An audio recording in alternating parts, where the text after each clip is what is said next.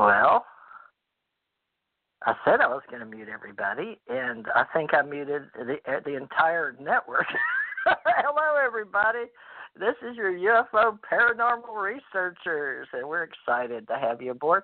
I'm used to uh, some music, so I was sort of shocked, and then I guess they finally got the message because it was always so loud in the beginning. So, welcome everybody. This is American Communications Online, and I'm your host Theresa J. Morris with my co-host Janet Kira Lessin, and we are syndicators for all kind of weird stuff out there. We like to call anomalies. But tonight we're excited to talk about the UFO paranormal researchers, people that we know, and the topics we discuss about uh, strange, anomalous things were strangely appealing, I think.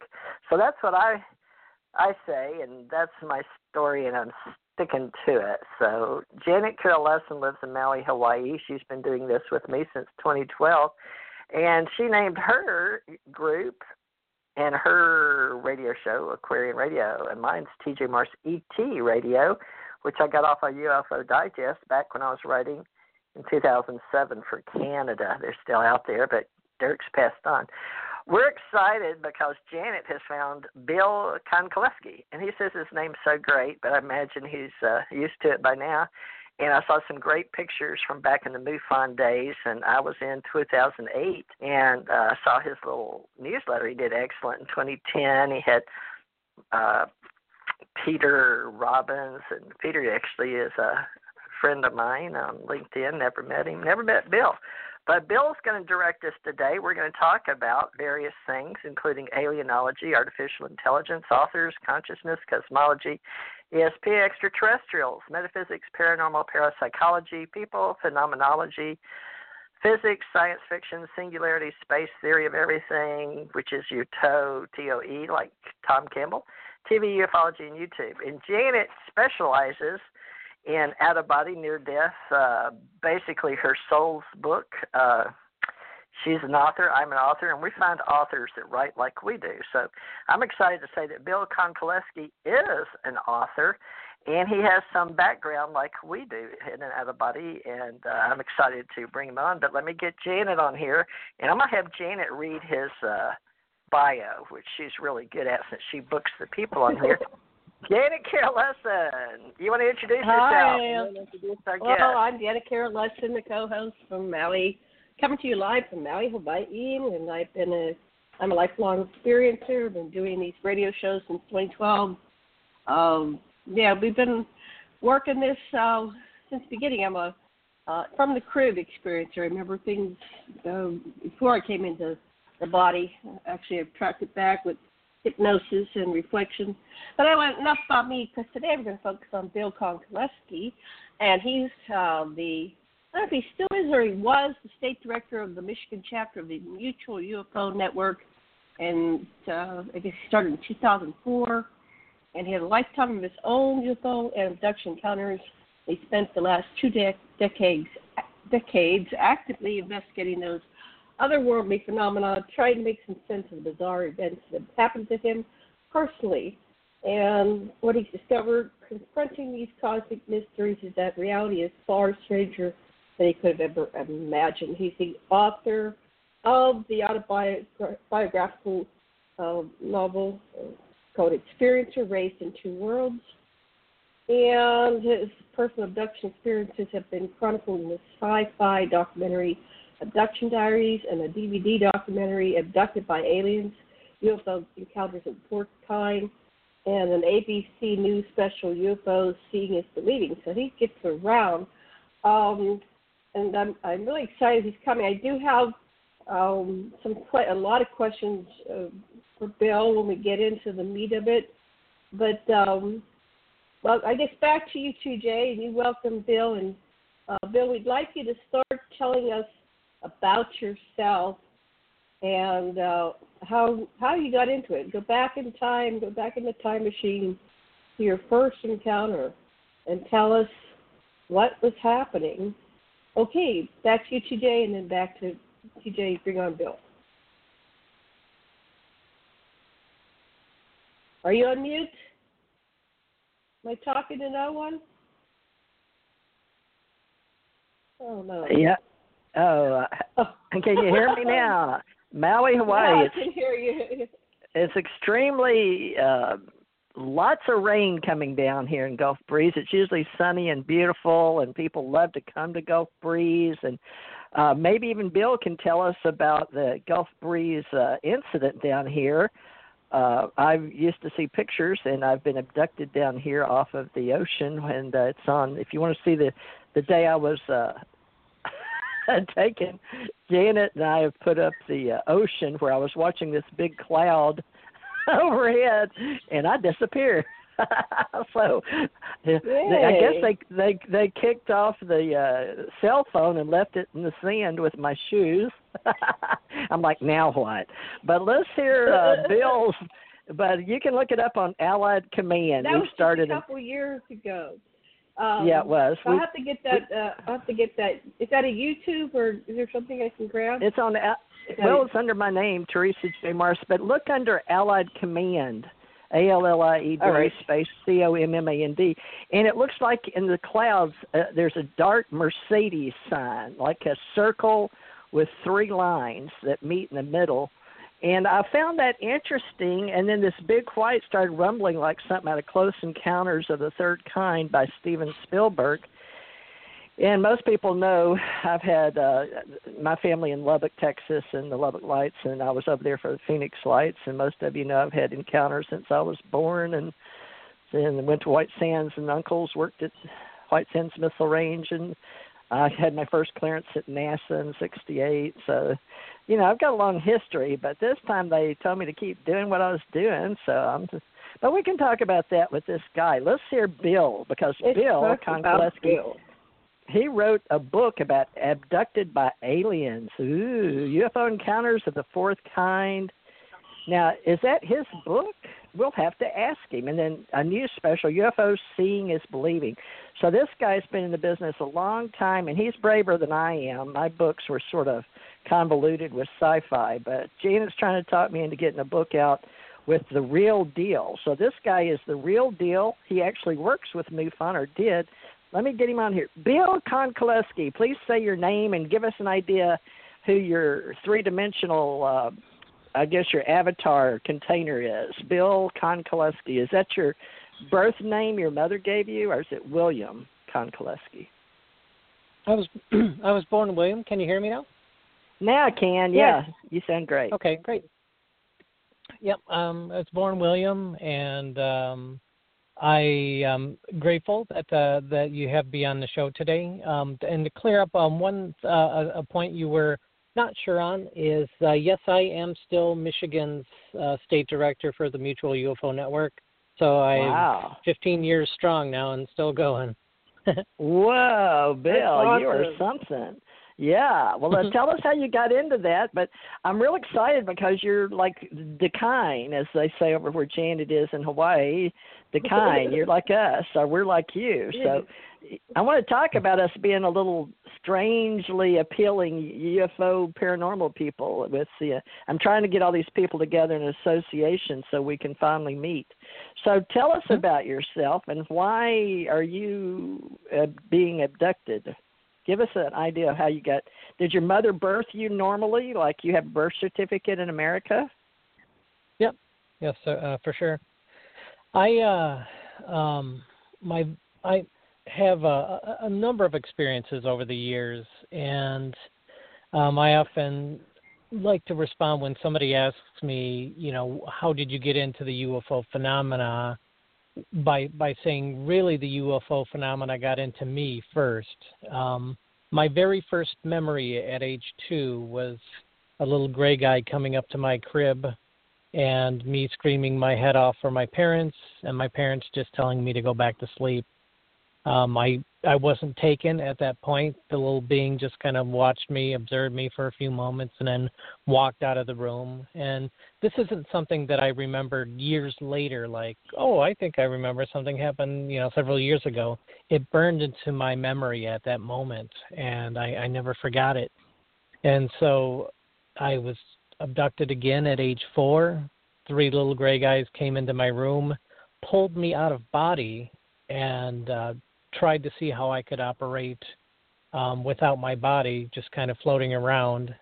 Um, at age seven, I was abducted onto a craft where they cut my arm, and I still have the scar from that. And then um, several other experiences in my later youth, and then into my teen years, and you know, uh, they just kept going, uh, coming for me, and I've been a frequent flyer um, for many years. Uh, at a certain point, the phenomena slowed down quite a bit, but uh, especially growing up. Um, the title of my book, Experiencer Raised in Two Worlds, was very much because I was a normal kid and living a normal life, and yet all these other crazy, weird things were going on while I was growing up. Wow.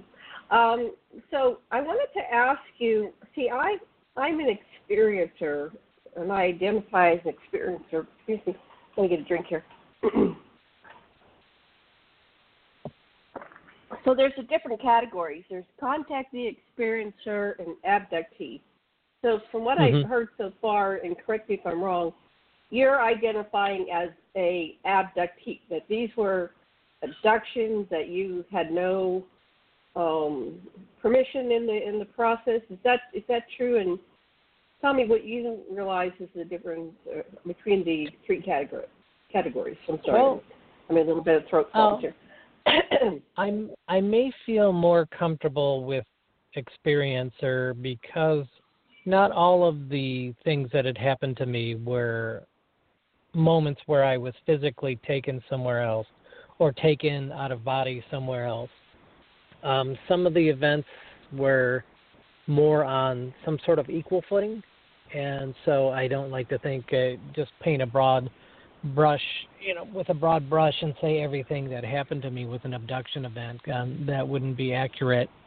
Um, I think a, a lot of these terms, contactee, experiencer, abductee, really have to deal with just somebody's personal choice of lingo um, I, I think that it's really all basically the same phenomena. It's just whatever somebody gloms onto. Um, you know, I mean, if you want to play, you know, sort of like a, you know, a pop psychology type of thing, you know, people could say that they're an abductee simply because they don't like the terms contactee or experiencer. Contactee has a sort of a negative connotation to some people because it deals with uh, time during the you know chiefly like the 1950s and 60s where people were coming forward and say they were being taken to Venus and Mars, um, and it, it seemed like there was a lot of individuals in that community that were not really uh, shooting straight with their stories, and so I think that the term contactee got kind of a yeah, a, a bad bad rap. Maybe time enough time has passed that that's fading a little bit, but I still think that people yeah. have an an aversion yeah, to the what term. I what I think uh, sorry to interrupt you, but I just uh, before you get too far down the line, yeah, I wanted to address that.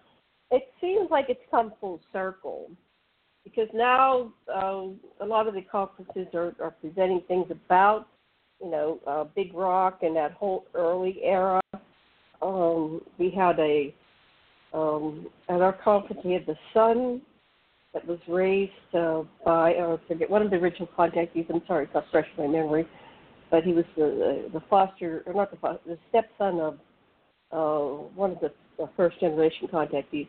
So it seems like um, there's a newfound respect for those people. Uh, in fact, other people are coming forth and they've shown more evidence about you know, um, the the uh, Venus connection, more stories about Valiant Thor, and tying everything in. So it, it's interesting. But that was, I think, it, because back in the '50s there was a huge giggle factor. You know, you were mm-hmm. contacted by aliens, ha ha ha ha ha, right? But we're we're now we have so many people coming out of the closet. I I've lost count. I mean, I have interviewed personally, and TJ with me, uh, hundreds probably going on, uh, you know, getting into the high hundreds of different people that have now identified as, as one of the three categories. So anyway, I just want to interject that. TJ, what do you think about the three categories? What are your thoughts? I'd like I've just heard hearing you talk. I've decided I need a separate uh, category because you and I have been doing alienology, cosmology, phenomenology, ufology for years and years, and having been born and seen them from the crib and going to White Sands, and to me it was totally normal to have a family off planet and on planet, and then I was groomed to work in uniform and out of uniform with those that look like us on the planet and off planet. I need one separately for those taken that are in agreement because I was totally in agreement with doing what I did and I look forward to it. So, under consciousness, and this would be the perfect night to introduce this because, yes, I understand, and I wrote for years and helped influence the uh, internet and all of those titles because I was working inside the government when we went from Wayne to Microsoft and blah blah blah Sun Systems, but DARPA and all that stuff. But I like the fact that we are doing what we're doing now and talking. I never in a million years thought I'd ever be doing a radio show continually, especially in the paranormal world. But the paranormal desk called me to do the kind of work I do. So I would like to not only have, like Bill is uh, expressing with many years with MUFON, and being an abductee or contactee or experiencer, but one that is taken, but I know that I've, I never liked saying that I was abducted by aliens. I know alien civilizations exist. I know that most people that have had uh, it's sort of like I think the person that uh, the first one that we in our psyche relate to is the Barney and Betty Hill story, and that was the one that I remember most when I was a little girl. So they were t- called they were abducted by aliens. Now historically, we can get into that with the historians like Richard Dolan, Stanton Friedman, uh, George Filer, the biggies, and uh, Don Berliner in some of the first books uh, after Ruppelt. But um, the, the Kenneth Arnold story, La La La, and the Blue Book story. But what do you think, Bill? Because uh, may I call you Bill instead of William? Can you hear me? Bill is perfect. Thank you. It says New York. Am I coming across not good? No, he she he responded. Can you hear him? Probably. Uh uh You can't hear her? Uh uh Bill, go no, ahead and speak. Can you hear me now? I, I said Bill is fine. Yeah, Bill. What do you think? Because if it's uh people like abductees, and we we can call them contactees in the, back in the day, and then abductees, because they seem they seem to went from contactees to abductees, then to recently, at least since I've been writing with 207 in in 2007 with UFO Digest, it, became experiencers. And folks, we can do a historical study on the taxonomy and epistemology.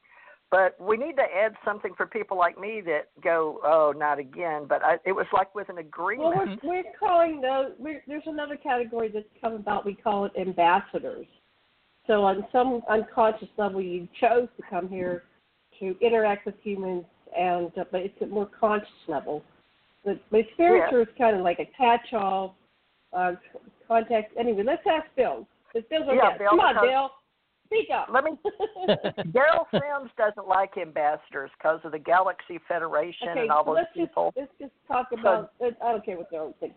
Um, let's just talk to Bill. Bill. Well, Bill, what do you uh-huh. think? yeah. So the, the the term experiencer, though, I the the reason that I uh, I'm most uh, I, I guess feeling in line with that particular um, term is because I believe that it allows for extra phenomena to enter the picture simply beyond a, a straight face to face or what have you contact.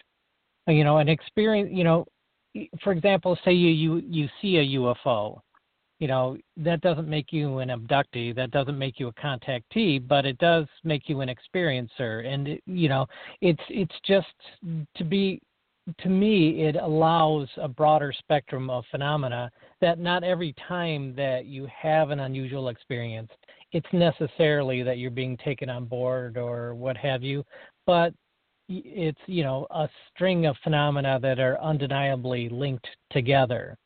So you know, you know, if for example, if you know I was to say, you know, I'm an abductee because I was taken on board, you know, there you go. But if I was to say I'm an abductee because I was taken aboard, I saw some UFOs another night. Um, we've had poltergeist activity in the house. I've had out of body experiences. You know, all of these things are true, but you start to, to say, well, how far are you going to stretch that term abductee till it doesn't really fit anymore? But if you were to say experiencer, I do, I do think it allows that sort of all-encompassing, um, you know, uh, you know, sort of lifestyle, if you will. I don't know if lifestyle's the right uh, thing I want to say, but it, it, uh, you know, it seems that, of course, that most people who are taken uh, are taken several times. Most people who are taken also experience a wide variety of other phenomena. So I, I really think experiencer usually is is your best bet. It's possible maybe for somebody to be taken once in their life and not have any other um, paranormal phenomena enter their lives, and I guess then that person you could say is technically an abductee.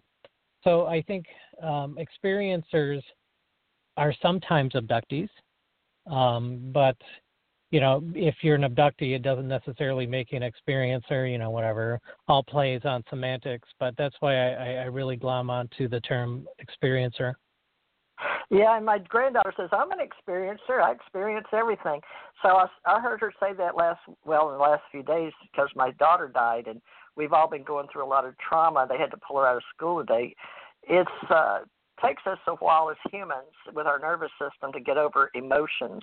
It's hard to learn or to sit in school when you're trauma- traumatized from death, dying, or someone you've loved. But uh, she made a good point. We're all experiencers, depending on what we experience. So we need to start defining, you know, that we are whatever we're talking about, because consciousness has a lot to do with it. And if you're ready, and I'm learning that from the children today that are all into virtual reality how they all they pretty much perceive this as a virtual reality out here anyway especially since we're training them all in another reality that's not going to go away with google and microsoft and amazon and uh, facebook in the news today because they're the big four. And we know that this is virtual reality. We're having to use these tools because bill janet and i even if we've been experiencing extraterrestrials or uh, other biological entities in our reality we still talk with a tongue and we have to use our, our senses, hearing and speaking.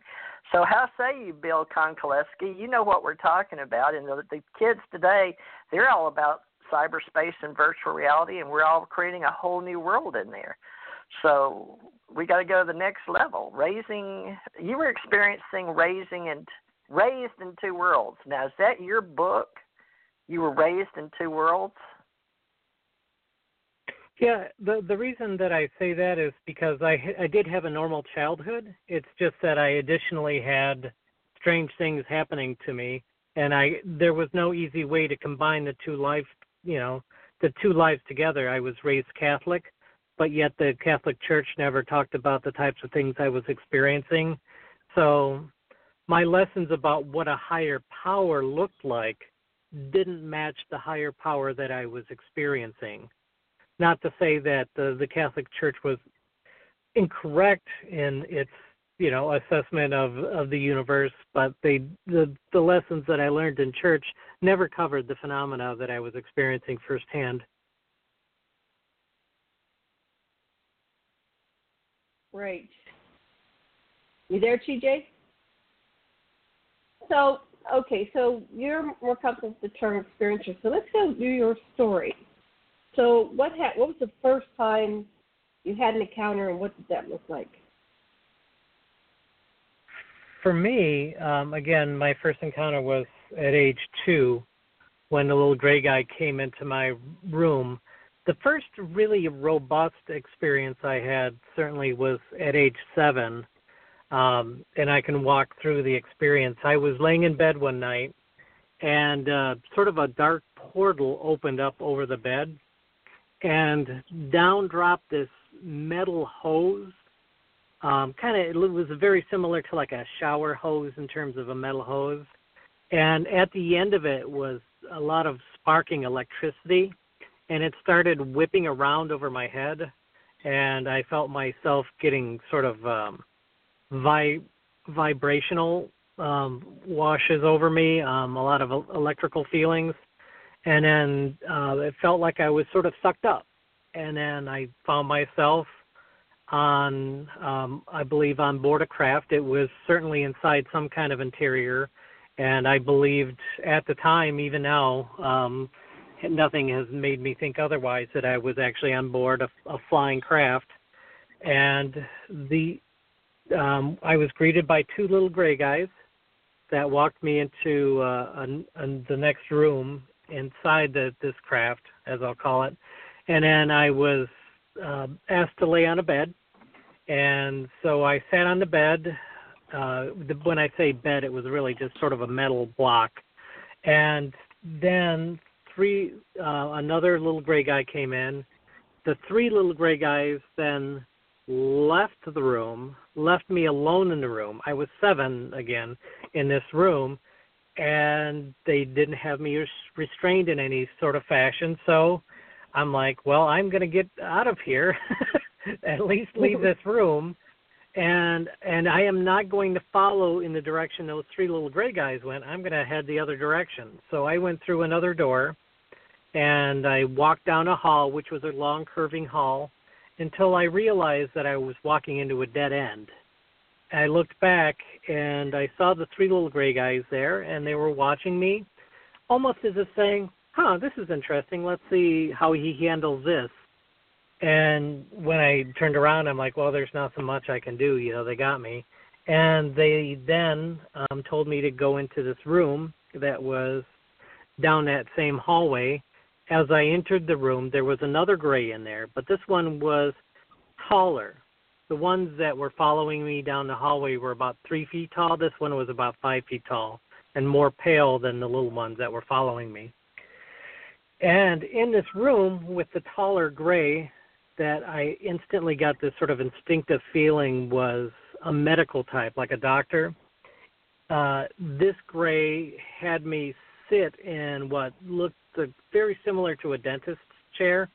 Again, all very metal and everything, but it had the feeling of a dentist chair. So I sat in the chair, and then I realized I was stuck to the chair, like magnetized somehow, or whatever, gravitized. Uh, I don't know the ex- ex- real expression to use, but I was stuck to this chair. So the Gray uh, came up to me and said uh, telepathically, "Be really good, and you'll get to see the color blue." And I'm thinking, well, these things don't really know people very well, especially children. You know, I'm used to a sucker or a sticker, and this thing is telling me if I'm good, I get to see the color blue. This is kind of weird. So then I felt a sharp pain on my right arm, the bicep, and um, I looked down and I saw a cut on my arm, a, a very thin slice, a horizontal slice across my arm. And as I'm watching it, it is healing as I'm watching it. I see the it, it sort of scar over.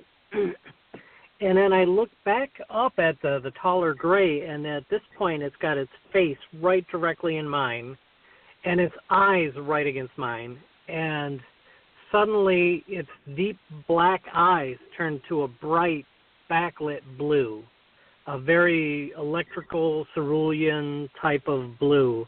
And it was really mesmerizing, tranquilizing, hypnotizing, and I just felt completely at peace. And then I blacked out, and the next morning I woke up in bed and looked down, and there's this scar on my arm, right where I remember getting cut the night before and so, you know, what to do about that. So later in the day, in the afternoon, I'm playing uh, in the backyard uh, along with the little boy who lives across the, who lived across the street at the time, uh, who was six, and we're climbing trees in my backyard.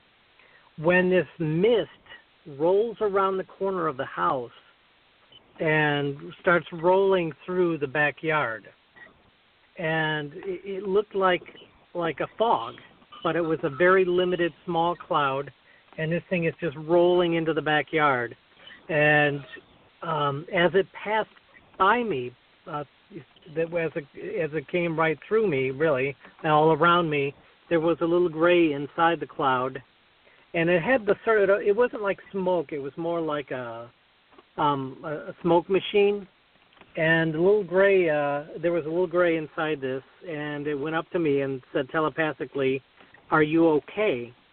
Meaning, like it, this was like a checkup call. Like, "Are you fine after what happened last night?"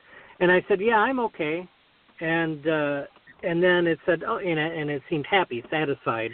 And then it continued to walk, and the cloud that was surrounding it continued with it and went through another neighbor's backyard and disappeared. And my neighbor, um, whom I'm still in touch with, uh, again, he was six at the time. He remembers the cloud coming through the backyard. Um, he didn't see the little gray guy inside. Uh, that was for me, I guess. But he remembers when we were in the backyard and his cloud just went right through the backyard. So, you know, witness to that. Uh, it, it's so it's so fun when you find somebody that remembers it. you can collaborate your story. It's like uh, validation. Oh, I'm not crazy. That really did happen. Yeah. So, so that was the the first one. What happened next? How long have you been getting these experiences all your li- your life, and uh, what kind of frequency are they happening? well, when I was younger, like uh, before I got into my teen years, it would be the memories I have of these experiences are one maybe every couple years kind of a thing. And mm-hmm. I'm not necessar- I'm not necessarily saying that I didn't have more, but that's as much as I remember. And I think I remember as much as that uh, I probably had a couple where they managed to completely black me out through the whole experience, and I I'll never remember. But when I got into my teen years, yeah, sometimes it'd be a couple times a month, and um, that happened in my late teens, and then as I got into my twenties, um, it would be maybe once every couple few months. And then when I got to be about 30, it dropped off precipitously and I continued to have unusual paranormal phenomena happen, but it, it seemed like I was no longer in such direct focus with them. It's kind of a funny thing. It's it, it, it's almost like the more that I got involved with the Mutual UFO Network, um, the more they held back. Um, and that oh. I don't know, and I don't know if that's necessarily uh, a direct and logical correlation, but it it, it just it, at the very least it's a, it's a coincidence. When I w- reached out and I found other people who had the same types of experiences as I did, you know, I became a UFO field investigator. I got involved with MUFON in a number of ways. You know, certainly had regression sessions. It it uh, all seemed to to be that to me now, this is going out on a limb, but this is just an instinctive sort of thing on my uh, uh, from me that I believe that they want me to be public with what happened to me up until that point. Mhm. And and they don't want to traumatize me further or mess me up. They had all these things happen to me put me in a position where I'm able to speak about the phenomena without any backlash. My family is 110% supportive. In fact, um, you know, I come from it runs in the family, so, uh, mm-hmm. so I guess I have the family support. And then even right. at work and amongst my friends, and it, it just seems like, you know, almost as if, you know, in in this case, to bring in a term like ambassador seems to make sense that you know I I'm out there speaking about the phenomena, and therefore they're satisfied with with the, this relationship that we have. That we you know we dated for a long time, and then now I get to talk give give all the juicy details. You know, but uh, yeah, I guess uh, you know that's one way to put it. Now, to say that it runs in my family, though, I will add, means that although stuff isn't continually continuously happening to me, there are family members that still are experiencing experiencing all sorts of phenomena, including contact with the Greys. I so do you am, think that um, Mhm. you were part of their breeding program, so that's why you were having this the um, the contact? And not going out there, but this is I, I've interviewed like hundreds. So do you think they might have had you in this program, and then um, you know you're past the prime? you know you're getting older. Oh, they they're taking younger sperm, that type of thing. I thought about that. I've considered that. Um, I can't I can't dismiss that possibility. You know, it's certainly possible. Yeah, because as a woman, we notice, um, you know, they they tend to come more during our period, you know, when we're ovulating, and uh, we can reproduce, and then it it does uh, slack off for many people. But those that are kind of uh, they make they make it to the next level, so they're selected as an ambassador. Um, they continue to have it their whole life, and a lot of people, it's like once they're past the breeding period, okay, then it falls off, you know, to nothing or maybe never again. So I mean, it's not 100% across the board, but there's there's certainly some tendencies for those types of things to happen. What do you find? You're an investigator, so I'm sure you've documented a lot of these cases. What do you find is happening with uh, the age the ages of the abductees? What you know, do they come more, like you said, during a certain period of your life, and then it slacks off? Well, there are a lot of experiencer groups out there, groups of people that find each other with a similar experience, and then they meet um, with various degrees of uh, public awareness. Meaning that, like you know, Mhm. it, most of these groups that I find don't want anybody to know about a group. It's generally invitation only, and uh, you know they're very protective and there are a lot more of these groups out there than people I think even in the UFO community seem to know. You know, but a particular group that I've been a part of now for several decades, it seems that the the folks in this group are on the same basic cycle that I am. That most of them have um, dropped off at the same rate that that my experiences have dropped off. And it's not to say, I mean, last summer I saw three UFOs, so, or four. Geez, I, I didn't even think about the one in Nevada. Uh, no, that was two years ago. But uh, it, it, it, you know, so, but with direct abduction experiences, I, I haven't had that type of experience in a long time, nor has this the group that I'm part of they have other types of unusual experiences, but somehow not that same exact, you know, um, black and white encounter. Little gray guys come in, take you, you're on a table, they put you back, they try to make you forget, etc. That sort of classic um, abduction event that doesn't tend to happen.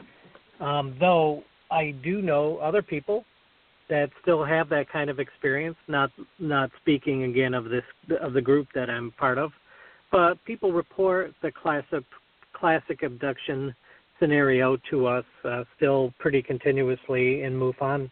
So it, the the program's still ongoing. It's not like the program dropped off. It's just that somehow I guess you know a group of in my case a group of people who were having the same types of experiences at the same time um, we're on some sort of same program where at some point very much in sync with each other the the beings decided okay we've got what we wanted from these individuals let's move on to other individuals and and are then they it's not the biological age? Well- like, are these people older, or you see that the the the younger people uh, have the type A type of abduction? You know, where the little grays come at the foot of the bed, and then the older people.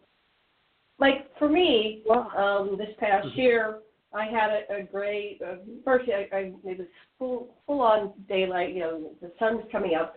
It was already the whole bedroom was illuminated. It was it was dawn, and I um, was looking at the sun coming up. And then I turned the other direction, and there was a six foot owl right right in my bedroom, and I just said, I kind of giggled and said, "Oh, really?" And then it shape shifted into um, one of the taller um, graves type of beings, and so we we had a dialogue. But see, I've been doing this. I'm 65. I've been doing it all my life. I'm no longer afraid, and um, so it was more like uh, just a communication, the dialogue. It wasn't abduction. We didn't go anywhere. I had this conversation. It was it was daylight. My husband could have come into the room at any moment. I was wishing he did, but um, and then it, and he you know we said goodbye and um, got on with my day. So I'm having those type of experiences where I'm in council meetings. I'm going to other planets. I'm observing their programs. They've got one where they're relocating homeless people to a planet where they um, that's been um, kind of not decimated by war, but the, the population was killed off, and so they have all these wonderful buildings, and they're they're bringing in carpenters and electricians, you know, all kinds of people to um, uh, retrofit these buildings. Uh, the buildings are too big, so they're making them um, so the, the smaller humanoids can, uh, you know, accommodate them. All kinds of things are going on, and I'm showing these programs, and I'm going, wow. And I, I wake up so excited. I tell my husband, you know, this happened, that happened. And I know TJ was recounting how, and she can share her story on the beach. So we're older, you know, we're in our 60s now. And um, I'm no longer part of a breeding program. And I've gotten used to uh, being with the extraterrestrials, so I'm not in that fight or flight fear response. Whitley Strieber d- describes that, that he, you know, at first you're like all freaked out, and then and and over time, he learned how to sit and lotus and meditate with the, the extraterrestrial that was visiting him in his upstate cabin. So um, I'm going to pass the talking stick to TJ, but I just wanted to interject that uh, and ask you if you see that there's a correlation with the age of the experiencer with the type of experiences that they're having. And then your group that you're with, those who are now having your types of experiences, are they all around the same age range? Our ages uh, are a pretty broad range. Um, most of the people in the group, I would say, are in their 60s. Um, I'm not yet 50, and uh, it, it, you know, but it, it, it seems to have been true for everybody. Now, what you say is also valid, which is the older people were having slightly different experiences than the younger people back in, say, the 90s when we were all younger. Um, but uh, in terms of just the the volume um, dropping out, it, that seems to have been a universal thing. And, and again, I, I'm not saying that it's not like a worldwide phenomena that it's dropped off. Just uh, you know, for certain individuals, the way I look at it with this particular group, and you know, I'm going out on a limb with assumptions uh, on a lot of what I, I say here, but my assumption is is that the reason that we were brought together is to support one another while we are going through the similar steps of um, you know a similar ty- type in general of abduction phenomena even though we what might have been happening to us on an individual basis was different we shared several commonalities. And i think that somehow cosmically we were brought together whether nudged together by the greys themselves or some sort of higher power that looks out for people who have these types of experiences. I mean, you can make any number of guesses, but I think that we were brought together to support each other during the, that particular time of where we were frequent flyers, so to speak. I love that term. um, but then we were also, you know, we're also still together, even though for all of us that particular cycle is over we got together when you know that when it was things were pretty heavy. And you know we could have might as well have just sort of dropped off afterwards if we wanted to. But you know we became good friends during that time. And when you share that type of deep experience you know those you pretty much have a lifelong friend because that that's that's you know a lot of support that you get from each other. But yeah, otherwise yeah. i i know yeah I agree. You, you get close and um, you develop the. I mean, who else can you talk to about this stuff? So, TJ. Yes. You have a question or comment?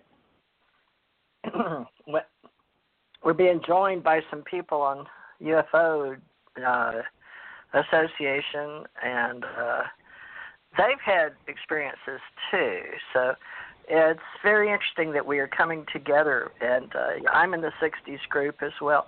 But uh, maybe we should start looking as paranormal researchers as to what it is that we have in common at a linear timeline because space time and gravity may or may not exist with a lot of these beings but now the grays that I worked with they were very different uniquely sort of spooked me at first because I was used to the ones that look like us normal Americans right on board ship. So, and Tom, but remember, Janet, when Tom died, he looked like to me turned into a little tiny thin gray, you know. But what he told me was always about the the ones that uh, their their planet got you know raped and pillaged by those big wolf-looking dudes, and I don't know. Uh, we never came up with a name for that faction, the warring faction. Well, Tom doesn't know that you were TJ. Uh, let me just give you a little background. Oh. TJ was in like the secret space program type thing. She was uh, had joined the military and then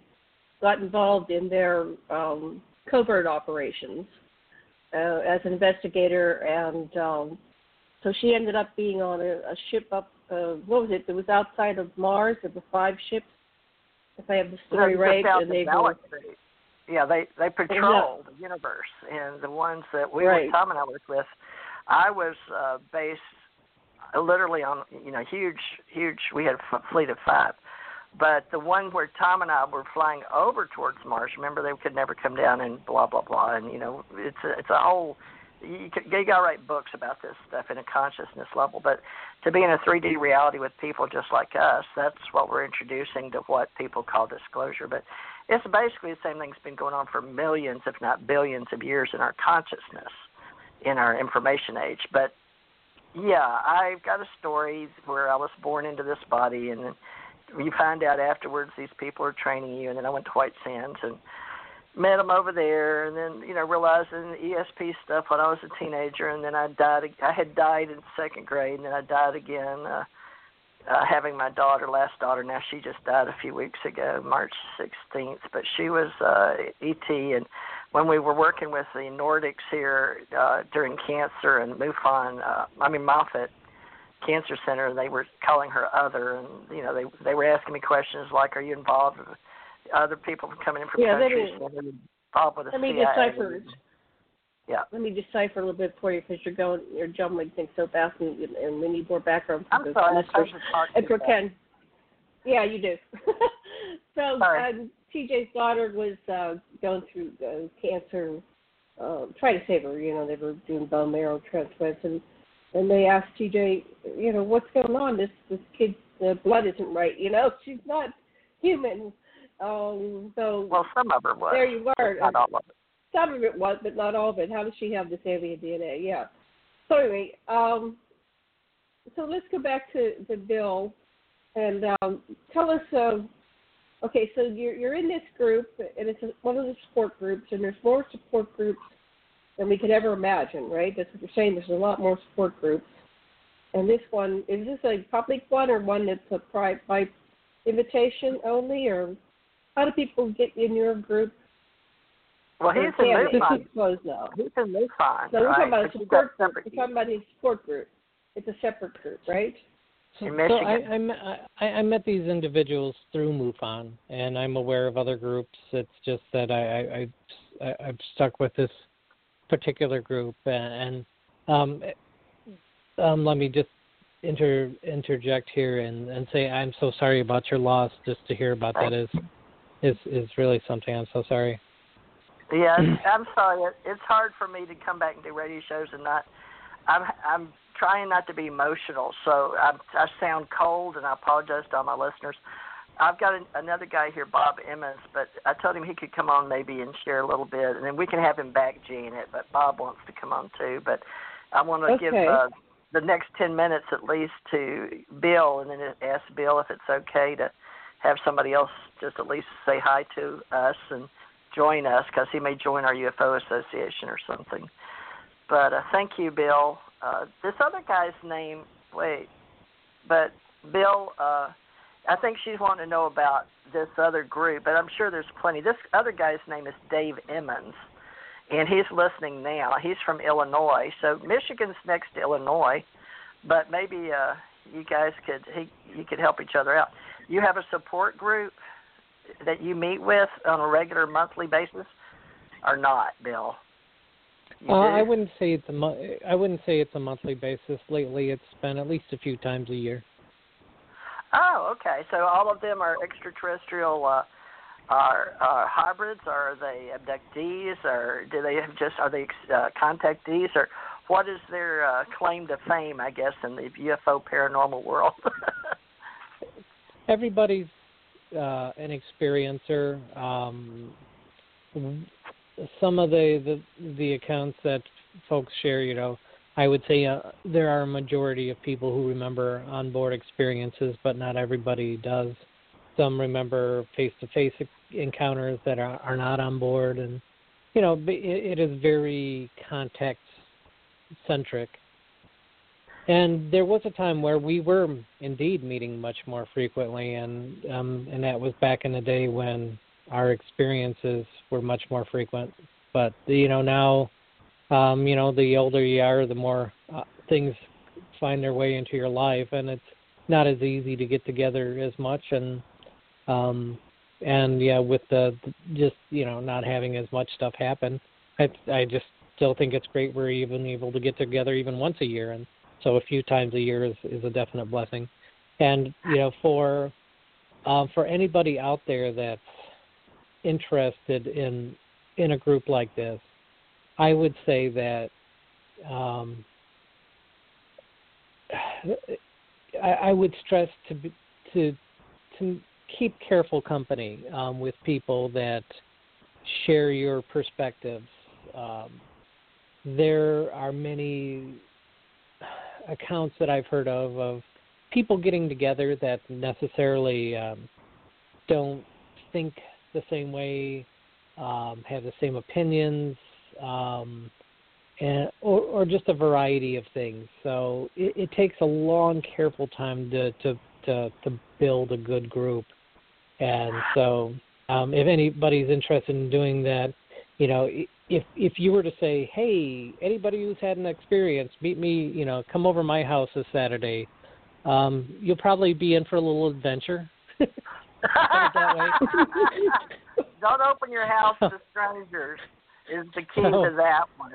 Have a little. So, uh, yeah, yeah, I get it because we're still human. We're still we're still bi- biologicals, and just like me inviting uh, Dave here, he's listening now, and you know I don't want to alienate people from what we discuss, especially if we have similar accounts, and I've had them my entire life. So I've but I wasn't able to share them while I was investigator. Matter of fact, I'd get fired if I had anything to do with J. Allen Hynek or CUFOS, and that was the only one I knew of before Don Berliner and uh, uh, I went to Roswell to talk to Glenn Dennis, and he was very much like you.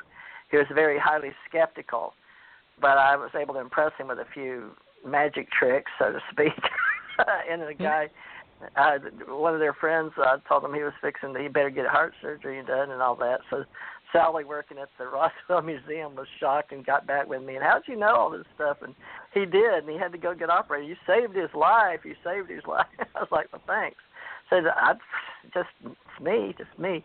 But you're right because uh, sharing your skills, your tools, your talents, your emotions, your uh, you know your needs, thoughts, wants, deeds is very critical to your uh, soul's essence and moving forward in your own consciousness flow in this uh, universal consciousness. So, you know, be aware that not everyone has the same level of experience or uh, the same spiritual path. We say they all go up the same mountain, but do they really? Because some out there go in various universes.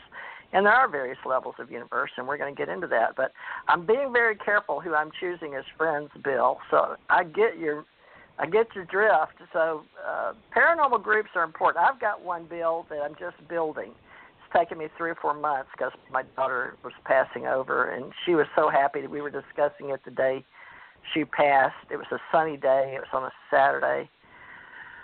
March 15th, if everybody can remember back where they were, I had a daughter looking forward to March 25th birthday, and she had just celebrated her 45th birthday, January 27th. And Janet was Mm-hmm. on the phone with me the day she died. and My other partner, Tommy Hawksblood, on the Big Island, was on the other other phone. I have three phone, five phones actually, but it was a horrendous experience because we were talking about doing the Gulf Gulf Breeze Metaphysical group, and I had paid the dues on uh, Meetup, right? The Meetup. So I suggest if you do that, set you up a Meetup group. It's highly effective here, and Janet's got one in Albuquerque.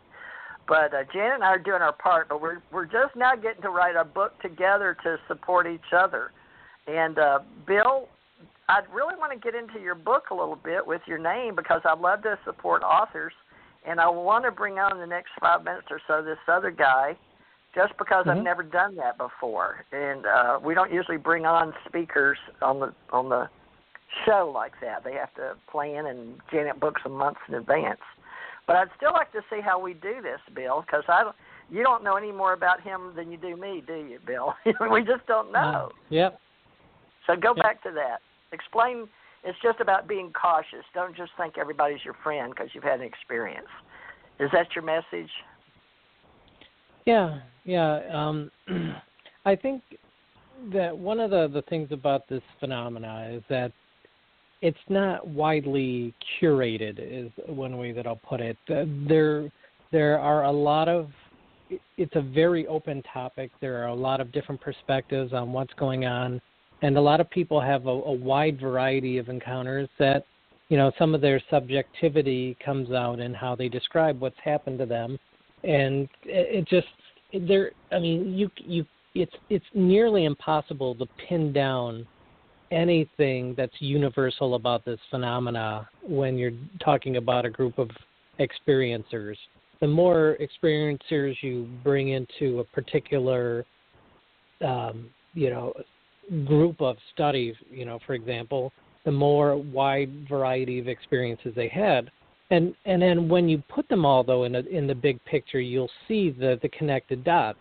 If you you know if you like turn you know the data uh, one way or the other, you'll you'll see a common vibe, a common connection, you know, a sort of a familial thing amongst all of these people who are experiencers, but without you know a, a universally agreed even um, lexicon of what to, to use in, in this phenomena, you'll have people with all sorts of different opinions coming in, and just to try to find a common language to describe what's going on.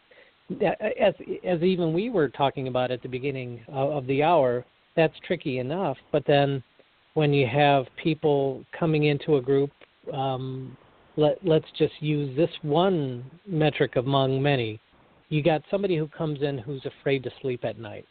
They only sleep during the daytime. Um, they're they're they're highly um, anxious all the time. They have emotional breakdowns. This phenomena is weighing on them heavily. And then in the same room, you have somebody talking about peace, love, and light that they experience from from these entities. That's Yeah, Janet. That's Janet. And yeah, I'm sort of in and- the middle. I try to be. I try to be. I don't know, open to everybody.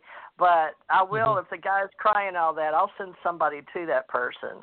What do you do Mhm. in that case, Bill? How do you handle it? let, let him let him finish his sentence. So what? So if you have somebody that's peace, love, and light, and then what's the end of your sentence? Go ahead. Is there another group? Well- No, no, he doesn't done with his sentence. Go ahead. okay. Let him finish his no, sentence. no, just just basically, you know, you can imagine the conversation between these two. Um, one, you know, the person who's traumatized says, you know, I, I've had nothing but negative experiences, and the person who's had the positive experiences says, you know, um, and, and not to say that everyone would would just jump out and say something like this, but imagine this: say that person who has a positive experience that says to the negative experiencer, you know, um, you know, possibly you aren't seeing this correctly, and then it, it becomes a personal affront to the person who's traumatized, and then suddenly, I mean, there's a complete breakdown right there. Um, and you, you know it's just it's just it, it's tough to move on from a, a moment like that um, when people have you know people take this you know in different ways and and a, and a big part of it certainly is I mean I've had these experiences since I was two so I am you know fine with it um, somebody who has their first experience as an adult um, after living their whole life saying that you know that there's no other life in the universe, then suddenly they they're abducted. Gosh, you know, to be in that person's yeah. shoes, and then to put those two people in the same room, you know, uh, and then say, okay, you and I are alike because we've both been abducted. You know, we're brothers, sisters. You know, we're you know we're together, well, right? Yeah, we've all had the same. No, we haven't. But yes, this is a mm-hmm. whole new discipline, a whole new academic uh, lifestyle culture uh, phenomena. But you know, paranormal isn't so para. It's getting to be more normal now in physics, thanks to quantum physics and the level of consciousness. We're getting to critical mass consciousness now that we understand this is our. It's not our new normal. It's been the always normal. People coming and going at various levels of existence. It's just we're just now realizing and talking about it. My mother didn't believe in UFOs whatsoever, but when she was a child, she ate a peach uh, a cyanide thing or whatever, and she got deathly ill and had an out of body. But she didn't believe in UFOs. Nope, nope, nope. No ETs, no little green men, no little gray men. Didn't well, want nothing to do with it. let me address what what Bill said about mixing the people in the room. So as a hypnotherapist and a uh, psychotherapist counselor, we we learn to meet people where they are. So it's really good to have a therapist. I've been doing UFO discussion support groups since the late, uh, I'd say, 1990, 89, 90, when I moved to Penn State University. We had one there. Um, so, um, and I just want to, you know, tell everybody you, you have to develop a sensitivity to each person where they are in this now. Nobody, no two people have the exact same experience, and we perceive it differently. What we find is if you're brave enough to go into it and allow yourself to be facilitated by a um, you know trained therapist that is you got to be careful because some therapists uh, want to try to fix and repair you, and you're definitely not broken. you know, you don't need to be fixed repaired. You're not broken. So if you can find a a sensitive therapist to carry with you as you journey into yourself, you can uncover, you know, all these things that are magical and mystical, and and go from trauma to, you know, so out the other side. You can come out the other side. It, it, it can happen for, I'd say, 99% of them come out the other side. Very few people are being, you know, abducted by um, demonic forces that you know want to take you to satanic rituals. The Mind people are another category because the military is doing things that are often far more traumatic than what's going on with the, at least the ones that we're getting. We don't really know. Looking at this whole thing, there's there's stories coming that some people are taken and never returned. So not I'm not what it does, but the ones that end up coming to a group, support group that uh, we kind of can track and get a common story most of them come out the other side and get to a point where I was reacting negatively because you know it was new to them, it was unknown. It, it most of my trauma was because it was somebody I could talk to. It wasn't accepted. It wasn't the norm. If I said something, I'd be crazy back in the 50s and 60s. They could stick you in an institution, lock you up, and you'd never see the light of day. So there were lots of things to fear around, um, you know, being someone that wasn't, being an experiencer and someone that saw things that were out of the box. So that was a, a very wise decision to not express it to. Like I couldn't tell my parents. I did try telling my parents some things, and so if you have somebody that has a strange reaction, you know, it's good to just not talk about it and find those people you can talk to. But I hope that we can eventually um, establish a basic protocol and, and training for uh, groups, and, and hopefully at least one have one professional in the group to help people work through their emotional state, uh, much like that television show. What was it called? People of Earth. It was very cute and they, you know, it was a joke, but they had some good stuff there. Somebody knew what they were doing, uh, and so that group had a professional therapist that helped to gather them together and help them deal deal with what they were their emotions and your nobody's emotions are wrong, right? Your emotions are your emotions. Uh, they're your key. They're they will help you uncover what's really going on in the deepest core level. So we we applaud that you have your emotions. We encourage you to go into them and see what your emotions have to tell you. There's always some great wisdom in your emotions. Anyway, I'll pass people, the talking stick. If people take on my story and my husband's story and combine them, uh, he was looking for the military weapons. I was strictly communications born. However, when you put us together, the stories start combining into the fact that we're here because those that we worked with that look like humans and worked in uh, the Universal Higher Supreme Allied Command, the little grays, after they lost their planet, sort of became subservient and they started making little clones too because they were lighter than we are. They could travel through the dimensions easier than we could. And, uh, you know, these little balsa wood type Roswell crafts, right? The little 30 by 30s or the jumpers or the uh, we we call them Galaxy Universal shuttles, but they all go up to these larger spacecraft. But I, when you have first-hand information and then you go back into your past lives and look at all the stories you've got from this is not new folks to a lot of us older beings. But first of all, you've got to believe in reincarnation to understand people come and go in these containers like forever. and so what we're doing is the story that Janet wants me to go ahead and tell and make it part of reality is the fact that I've been writing about it for years, but she wants it all in one place so it's easier to absorb.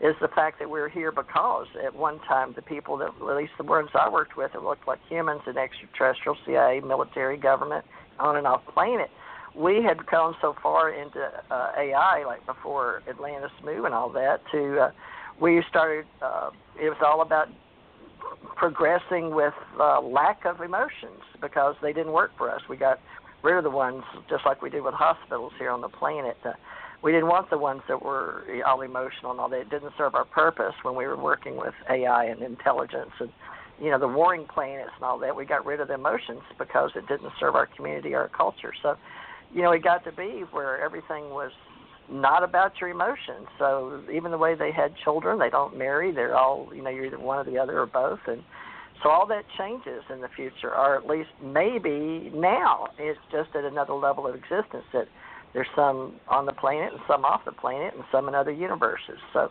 depends on what what you understand and what you've experienced. But Janet, remember, if we go ahead and write this book and we incorporate some of the stuff that I don't necessarily agree with, but it wasn't my choice. These were things because of millions and billions of years of uh, putting people on the planet, but they didn't. They're they're trying to put the emotions back now. Some of the reason I'm not, I don't know. But remember, Janet, where Tom had to kill somebody to prove to him that you could die because they'd just take your soul and put them back in another body. But the fact was, nobody reacted. It was a military situation, folks. My husband was right. a shooter. You understand well, what I'm we saying? gotta slow the no, we're we're gonna slow it down because you're taking things out of context. But uh, I understand. Um, so let's slow it back down again because that was a lot of information and giving too so much information. TJ talked about her. Yeah, to, yeah. You Well, want to bring on yeah. your friend for a few minutes for, to have them say hi? Yeah, Dave, how do you fit into this picture, Dave? You've only known me a month on Facebook, so hello. How are you? Hi, hi. Uh, been listening, and uh, yeah, uh, we were. I guess Bill was talking about the difference of experiences, and I've had different experiences. And I talked to Linda Moulton Howe. She took me through an interview to make sure I was on the straight and narrow, and uh, Good. she said I was for real after the interview. And uh, Kathleen Marden, I've done an abduction survey with her, and she says that I'm an ab- uh, abductee, and so uh, she was convinced, and she's with MUFON. Matter of fact, uh, I think Bill probably knows her pretty well, and uh, she's a real nice lady, and uh, she's been giving me, uh, you know, feedback and input on on my experiences. My experiences started when I was 14 years of age, and and a good friend of mine, I just spoke to him today. Matter of fact, we saw this UFO that looked like a toy top when you had back in the 50s, a little bulky thing, and it looked like that. It was a flying saucer, and it had a smell of sulfur. But now I know it's ozone smell that comes off of these uh, UFOs when they come in the atmosphere. Well, oh, okay. We were we smelled it. yeah, actually, and we saw the lights, and that's why we walked down the street to see what it was. Uh, we were standing maybe about a hundred feet from it, and I think it's Dr. David Jacobs who says if you're if you're less than 150 feet of a UFO, you've been snatched.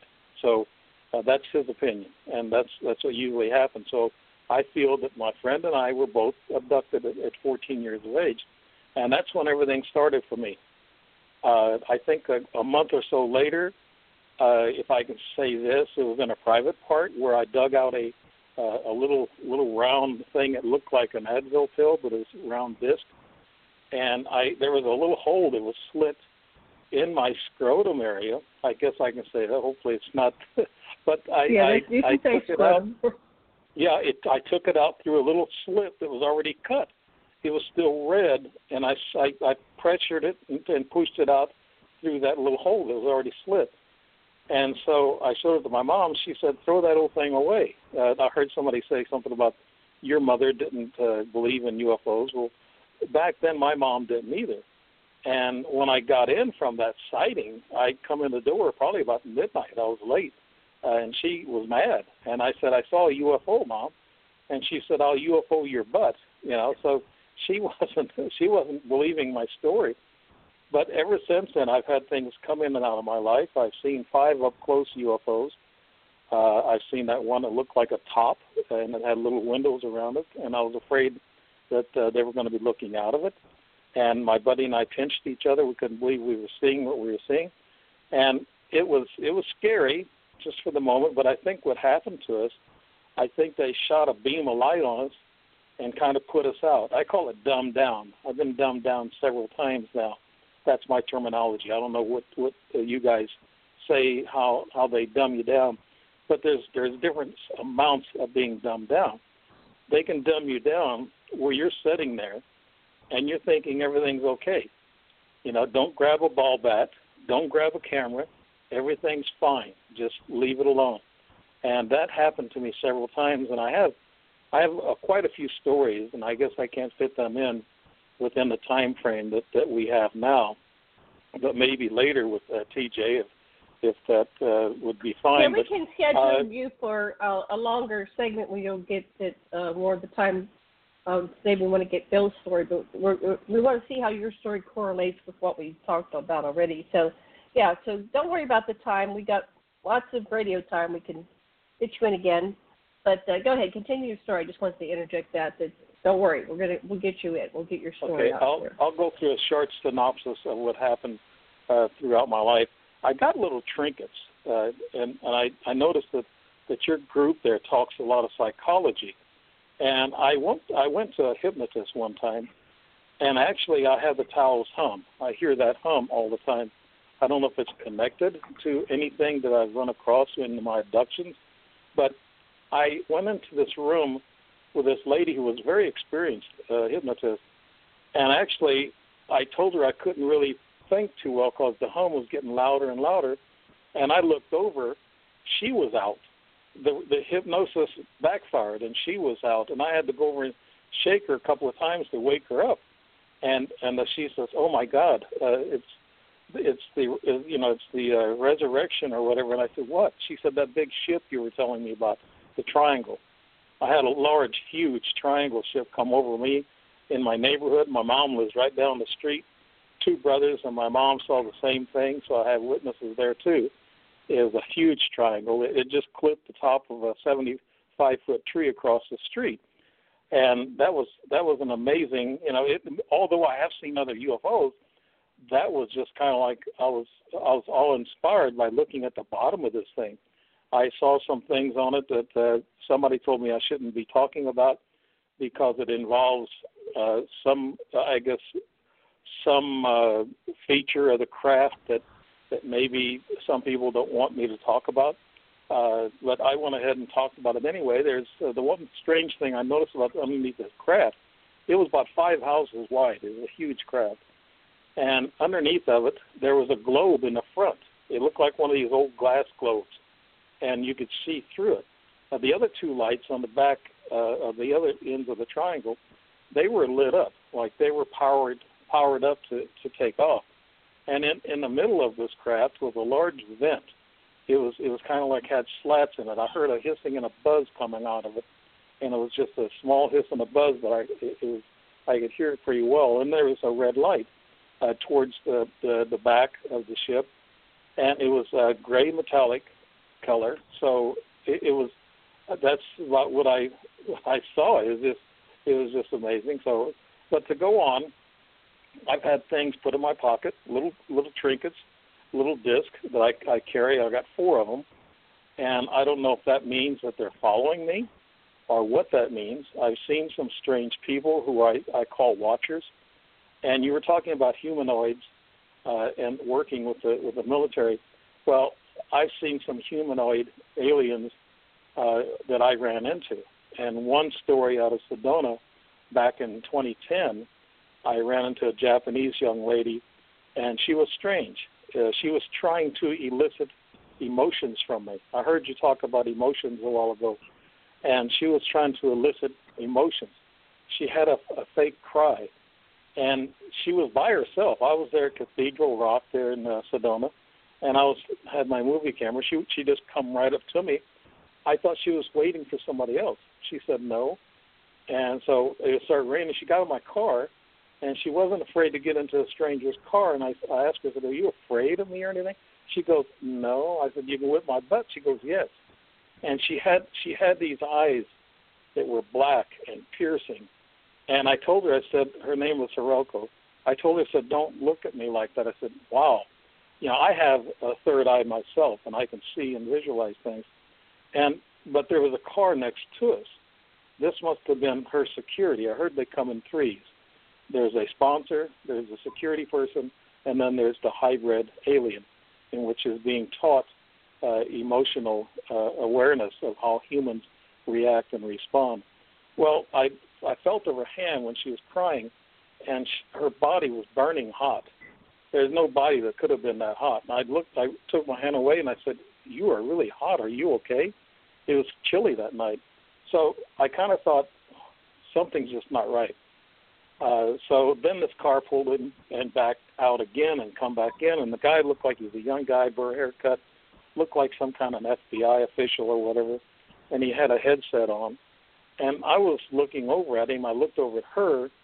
She actually shrank down into my seat in the uh, passenger side, and and I looked at her, and it's kind of like she almost was turning into a little gray and that kind of scared me. And I looked at her again, and I looked over this car, and I, I thought something is wrong. And uh, so, I, I, I, I had, I had a weapon in my console. I had a license for a weapon, and I was going to take that out. And she looked at me like she knew what was in that console, and she, and so, I was a little afraid at that time. And then he left for good, and then she left, and then I met her the next day and we had we had a lunch together uh, because I was really curious about her, and she said she had to leave town.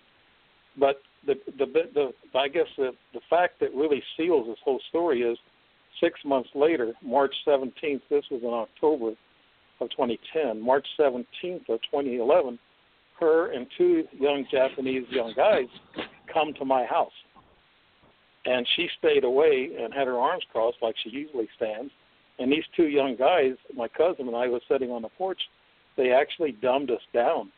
And he usually says a lot of smart remarks and he talks a lot, but he didn't say a word. And I sat there, I couldn't say a word. I was wanting to ask if that was Hiroko, and they looked at us kind of funny and they just kind of dumbed us down. And then they walked away.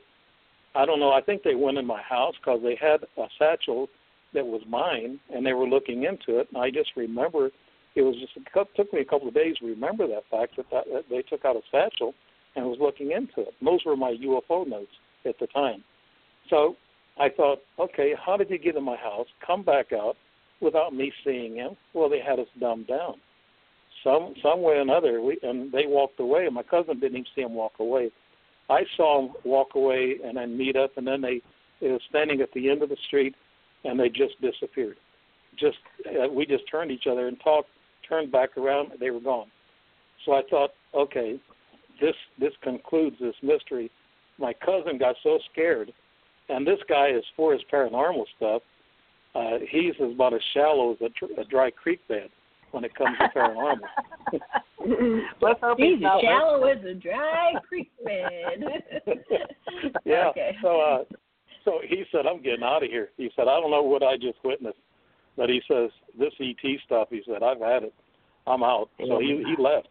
You know, so that that's just one of my big stories and that's that was that was one of the big ones. I've I've seen strange people. I've seen a young lady and I was with my brothers at a bar and they come they come in humans and I guess they they do this this was a reptilian what I found out about them uh, two three weeks later. And she was she was a very attractive looked like she was about 25 and she could really dance really well. And my two younger brothers were younger and better looking than me and I was wondering why she was paying so much attention to me. And she was kind of like she stood about two or three feet away from the table she was dancing like a professional dancer and then she walked back to the bar well, two weeks later, I was with my brother, and we were sitting there uh, at the bar, and I know the bar, uh, the owner, and everything, so that's why we go there. I'm not a drunk. Matter of fact, I only drink two, three drinks a month. But uh, I was sitting next to her. Were you looking for women? No, I, well, I was single at the time. I wasn't looking for women. No, not not at that time. But we won't judge. But- yeah, this she- is a UFO program. but but she she was sitting a chair away from me. I looked over at her and I thought that was her, but she was dressed in, in blue jeans and a and kind of a t-shirt like. And I looked over at her. She rolled her eyes to me, without turning her head, and she had a she had a reptilian eye, like a cat eye. And Ew. when I saw that, I froze in my seat. I thought to myself, this girl is is a reptilian in disguise. Uh, I've seen other people like that. The uh, the Japanese young lady was no doubt uh, some kind of a, a you know hybrid alien or an alien that has uh, been disguised, or, or what, what they what they call uh, they they they can change you know uh, ch- ship uh, shapeshifters is what they call them. Yeah. Shapeshifters, yeah. yeah. I So wanted to um, I wanted to ask Bill, since he's is the MUFON investigator, what would you do? What was what was your name again, sir? I forgot. I didn't write it down. What's your name? Dave, Dave. Emmons. Dave. Okay, so Dave Evans. So, so um, Bill, since you are an official MUFON investigator, what do you do with someone who comes to you with a story like that? Break that down for us. He's an alienologist, isn't he? we got to Yeah. break this down. Are More about there, Um, Bill? Go ahead. Let let me uh, say two quick things, and then I'll totally answer that question. Stuff that I've been waiting to say. Um, one is yes, I, I do know uh, uh, Kathy Marden uh, quite well um, for decades now, I I guess. Um, um, she's great. Um, a little bit of uh, trivia about her, um, if it wasn't brought up before. She is actually the niece of Betty and Barney Hill, so that's Mhm, pretty cool. Right. Mhm. And the other thing about um, the the groups that we have locally, uh, the group that I'm in locally in Michigan, um, we do have uh, psychologists that are part of our group. So that, yeah, I I definitely agree. If I, I hadn't said that before, and I don't think I did, I I do think that there is a tremendous benefit to having um, a psychologist in your group, especially if they're also an experiencer. That's a real bonus. So um, with MUFON, um, who's uh, a group that's celebrating its 50th anniversary this year, um, Yes. the thing about the thing about MUFON is, and this is changing slowly, gradually, to the best of its ability. But MUFON was founded to investigate flying saucers. Um, and, you know, things in the sky that people see at a distance. Um, the reporting um, system was all about what azimuth did you see it? Um, was it near an airport? Um, can you describe the colors, the duration, you know, et cetera, et cetera? It wasn't about the pilot. Uh, The, and, and, the people, and yeah. right? The extraterrestrials. Let's get all that. Yes. So keep going. Yeah, yes. It wasn't about the it- it- the people, the beings. Yeah, it was. It wasn't about the beings exactly, and now, so when abduction accounts or contact accounts started to rise, people came to MUFON to report their um, their contact because in a lot of cases um, they also were UFO witnesses. So uh, it's very easy to make a correlation. Uh, MUFON, when you go to you know the traditional MUFON investigative form, you know, how do you check in a box about you know height, color, distance? You know, it doesn't make sense. I mean, this is a completely new um, ball game here when you're dealing with contact, and so for for one thing, the reporting, the whole reporting structure was not built to to take on contact and abductions. So um, something had to be devised. And when I was uh, when I first joined MUFON, actually in 1993, um, Shirley Coyne at the time she was um, MUFON's uh, International's head of abduction research, and you know, and she was yeah definitely uh, had her work cut out for her trying to, to lay the groundwork. Kathy's made tremendous, um, you know, her and you know uh, George have been you know tremendous in, in really bringing things forward, and whoever else is currently involved with that. The other thing about when somebody talks about the abduction phenomena or the contact phenomena, now the the story that they've had about him seeing a UFO, you could you could put that into a UFO report, no problem. But when you know the the part where he was talking about you know the the woman that was in his car later at his home, you know that sort of a thing, you get to that depth of experience, that breadth of experience, that complex of an experience. You're not just doing a report; you're writing a book. Um, you know, just to just to write all that down, everything he had just said, and then add all the stuff that he left out because clearly, you know, for just the purpose of getting the story out, there's a lot of details that when, you know, I'm sure he would add to that. You know, when you're dealing with an all volunteer army, which is what MUFON is, and you know they're trying to knock out as many UFO reports as they can that come in. Like in Michigan, we get a couple hundred sightings a year, and we don't, we sure don't have a couple hundred investigators you know, we have about a half a dozen, maybe up to at a time. And when these heavy duty, lifelong experiencers come along and say, This is my life story, you know, can you take my report? It's it's it's a much bigger deal. You you know, you're you're really dealing at a whole other level. And I believe MUFON is still trying to find the best course forward um, with that and it's it, it's tough just because of the volume of it and uh, the uniqueness Bill, of people's accounts. Yeah, mm-hmm. Bill, can I interject about MUFON? Oh, yeah.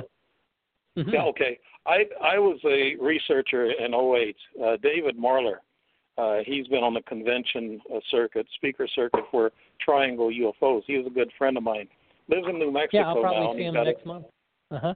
Yeah, he's got he's got he's got a, the, one of the largest, vol, you know, libraries around. Uh, probably I think it's 2nd mm-hmm. largest, and and he's uh, he's yep. been a he's been a friend of mine. We went to uh, conventions in Arkansas together, uh, Eureka Springs, and we had about uh, matter of fact there was D1, D2, D3. There was four days that hung out, so we had to give each other the D1, D2. But I I was with Dave Marler, and he was a good listener and he he was kind of like a district member. I mean, a director for a while for Illinois in '09 and 10, and but Sam Maranto is the director now, and that's way up mm-hmm. around uh, Rockford and those places near Chicago where they have their meetings. So that's quite a distance for me. I live near saint mm-hmm. Louis in the southern part, so I don't. Uh, I, I I haven't had much uh, great feelings for MUFON but it sounds like, Bill, you are on to something. Most of these MUFON, like the St. Louis chapter and the Illinois chapter, they don't listen to personal uh, experience or encounters. Matter of fact, they they seem like they they stay away from them because they don't want you to steal their thunder. Uh, it, it's that's not the thing. It's going there and telling your story, and they don't want to give up the podium. A lot of times, they want to sit there and talk and talk and talk, about what they want to talk about, and then the, the experiencers out in the group can't say they don't they don't get a chance to say a word. Most experiencers don't want to jump up and say, "Hey, I got something to say." They won't do that. They're a little bit reluctant in jumping ahead. I've been a little bit reluctant, Linda Moulton Howe told me with the, the the number of experiences I've had, especially some in depth, she said I'm going to have a hard time making people believe me. And I said, I know. I've already been there. Uh, I can speak to a group of people, and you can see some people kind of looking away. And I'm thinking, I'm not getting getting anywhere here because you got these non-believers, like you were talking about earlier, about people who who will believe and some people won't believe. But that's getting into the psychology of it, and I'm glad that you talked about the psychology of it, and that we need to get people together that have had some real experiences, and they they're not going to turn their their backs on you and say, "Oh, wow, this guy's crazy" or whatever. But now I've gotten to the age where I think I'm retired now, and I'm I'm, I'm 70. I'm a young 70, let's say, and I'm a rock and roll drummer too. So excuse that. but uh, I I myself feel that since I'm an experience and I've had these experiences, I've also been abducted. I know there's two times I knew when I was abducted. It, it, electricity was involved. Static, strong electricity was involved next to my bed, and it just completely immobilized me. I can get into those stories later when you got time, but I'm glad, Bill, that you're talking that the MUFON's changing a little bit because I've had a hard time even going to the meetings because of of how they're they're just they're just singularly directed. They don't. Uh, I I don't know. I guess maybe I feel like I'm an experiencer. I've seen these things. I've seen five up close UFOs, and and I know exactly what they look like. I can tell you almost the date and time I saw them. And I've run into uh, some weird people. I've seen some weird things in Sedona uh, because I have this third eye, in which I think uh, when you get abducted, they leave you with a little energy. I can go through airport screening uh, areas where they have the circular screening thing that's supposed to pick up anything like bomb fragment or powder or whatever on your body.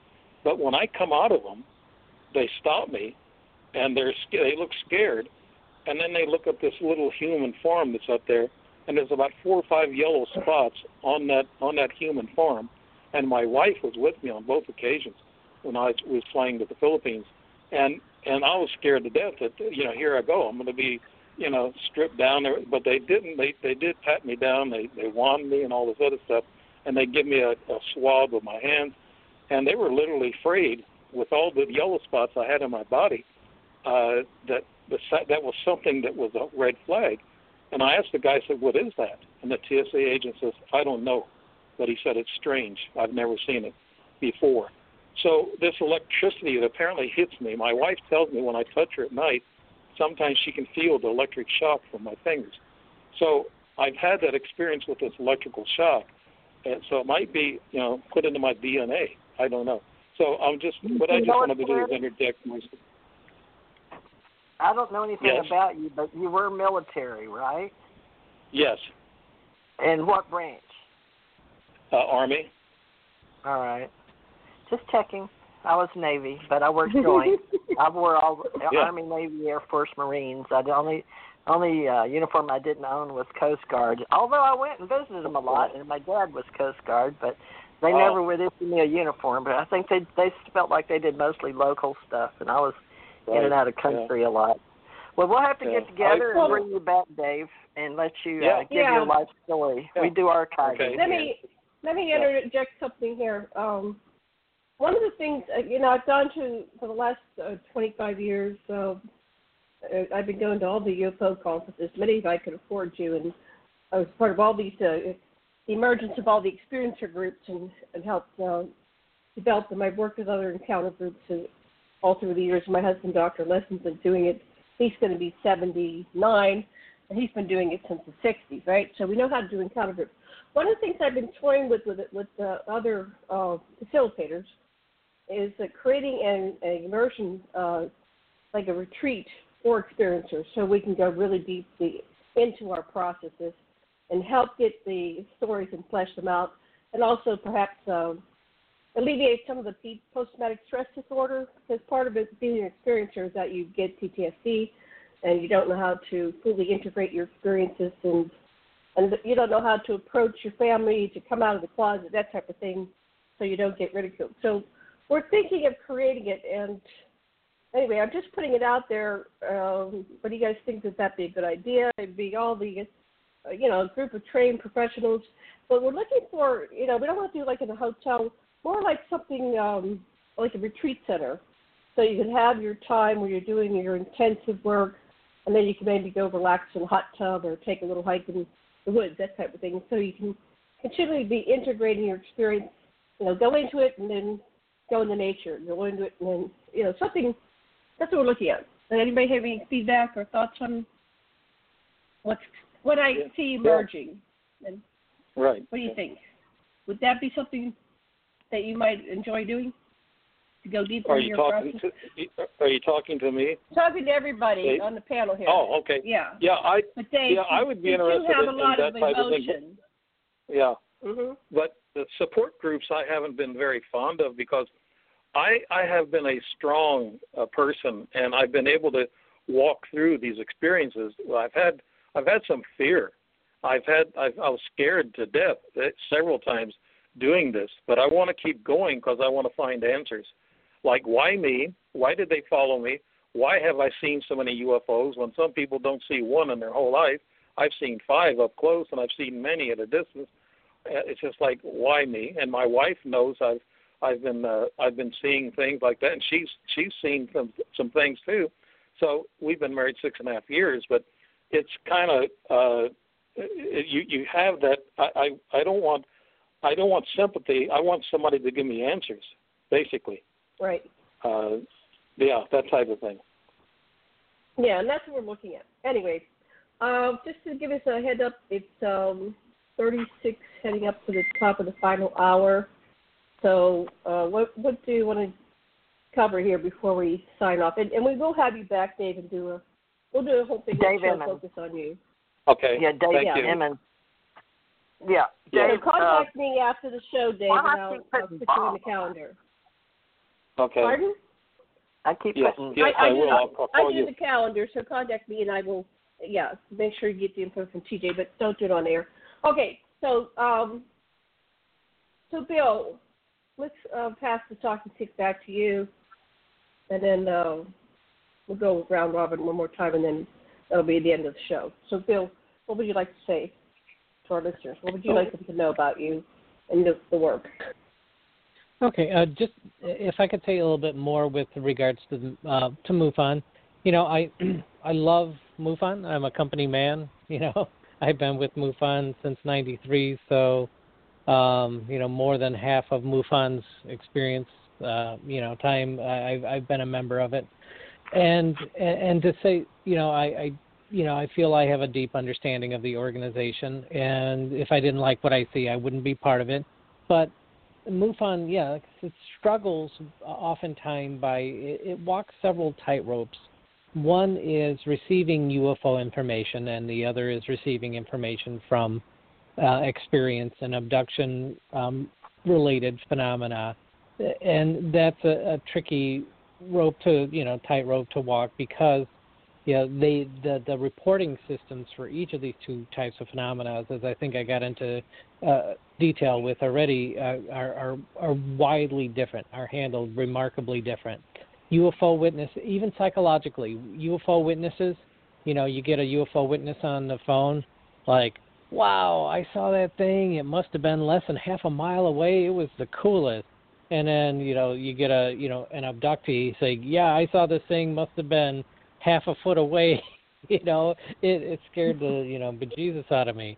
And and and you're dealing, you know, there's there's all sorts of different, you know, I mean, it, it's although you know although they're in the same basket it's very much apples to oranges uh, the comparison in many cases and the other tightrope walk that MUFON uh, walks is that in one sense being around 50 years as the most credible civilian UFO research group with tons and tons of sightings under its belt it wants to get information that will one day hopefully be noticed by the scientific community and say, wow, look at this data that MUFON has collected on UFOs all these years.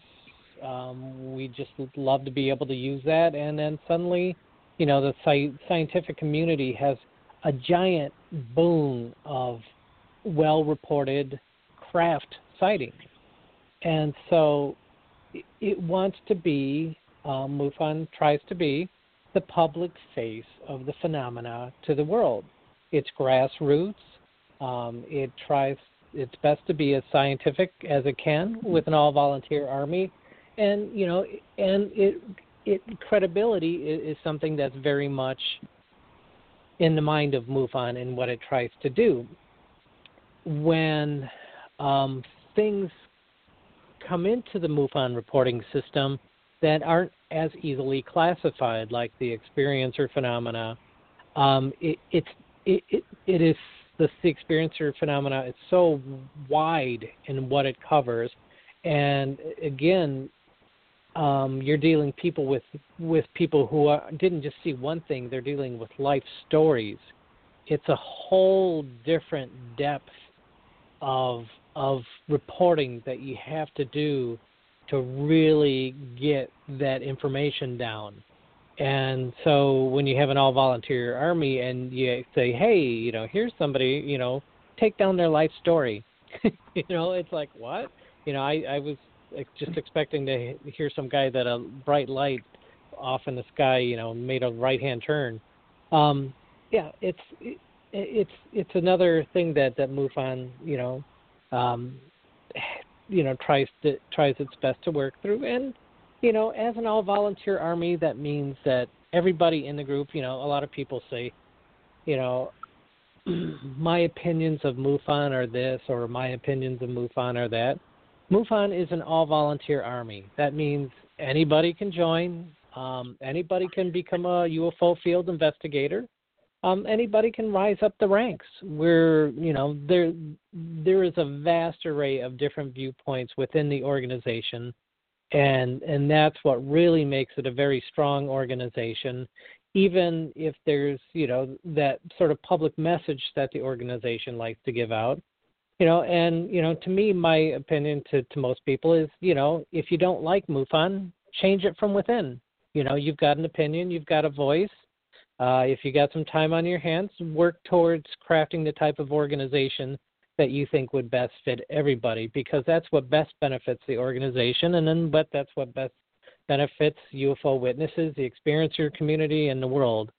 You know it's you're not joining the military and and and taking orders um, you're joining a, a family, a group of all individuals working to try to to you know study the phenomena and get the word out about the phenomena. It's it's a very flexible, fluid organization.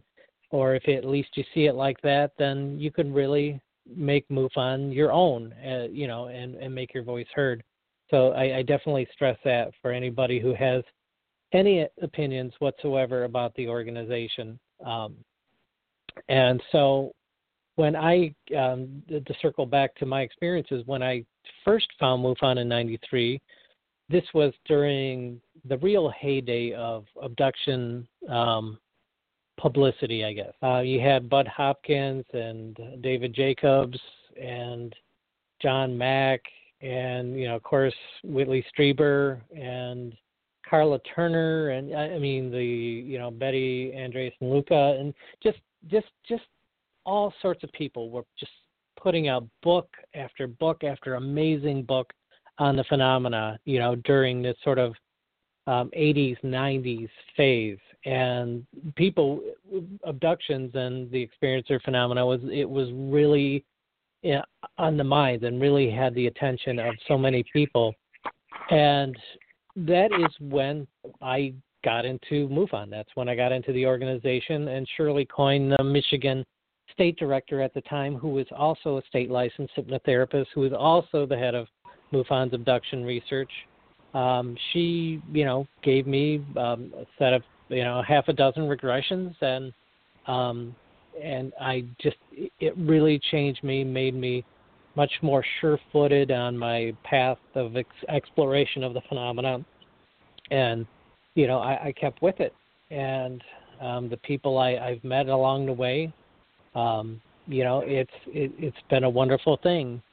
An interesting thing you find in the uh, when you have a lifelong set of experiences is one day you're going to have that conversation with somebody else and you're going to have what you think is a unique experience. Like this never happened to anybody else. I've heard this story. I've heard other people who've seen mantises. I've had other people that say you know this that and the other but you know nobody's ever had this type of experience and then one day i guarantee you you're going to bump into somebody um, if you are well networked who has had that same strange experience that you thought was unique to only yourself.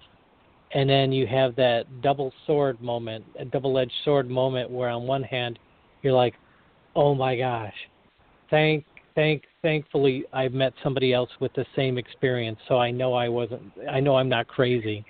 And then on the flip side, you're like, darn it, now I can't deny that happened anymore.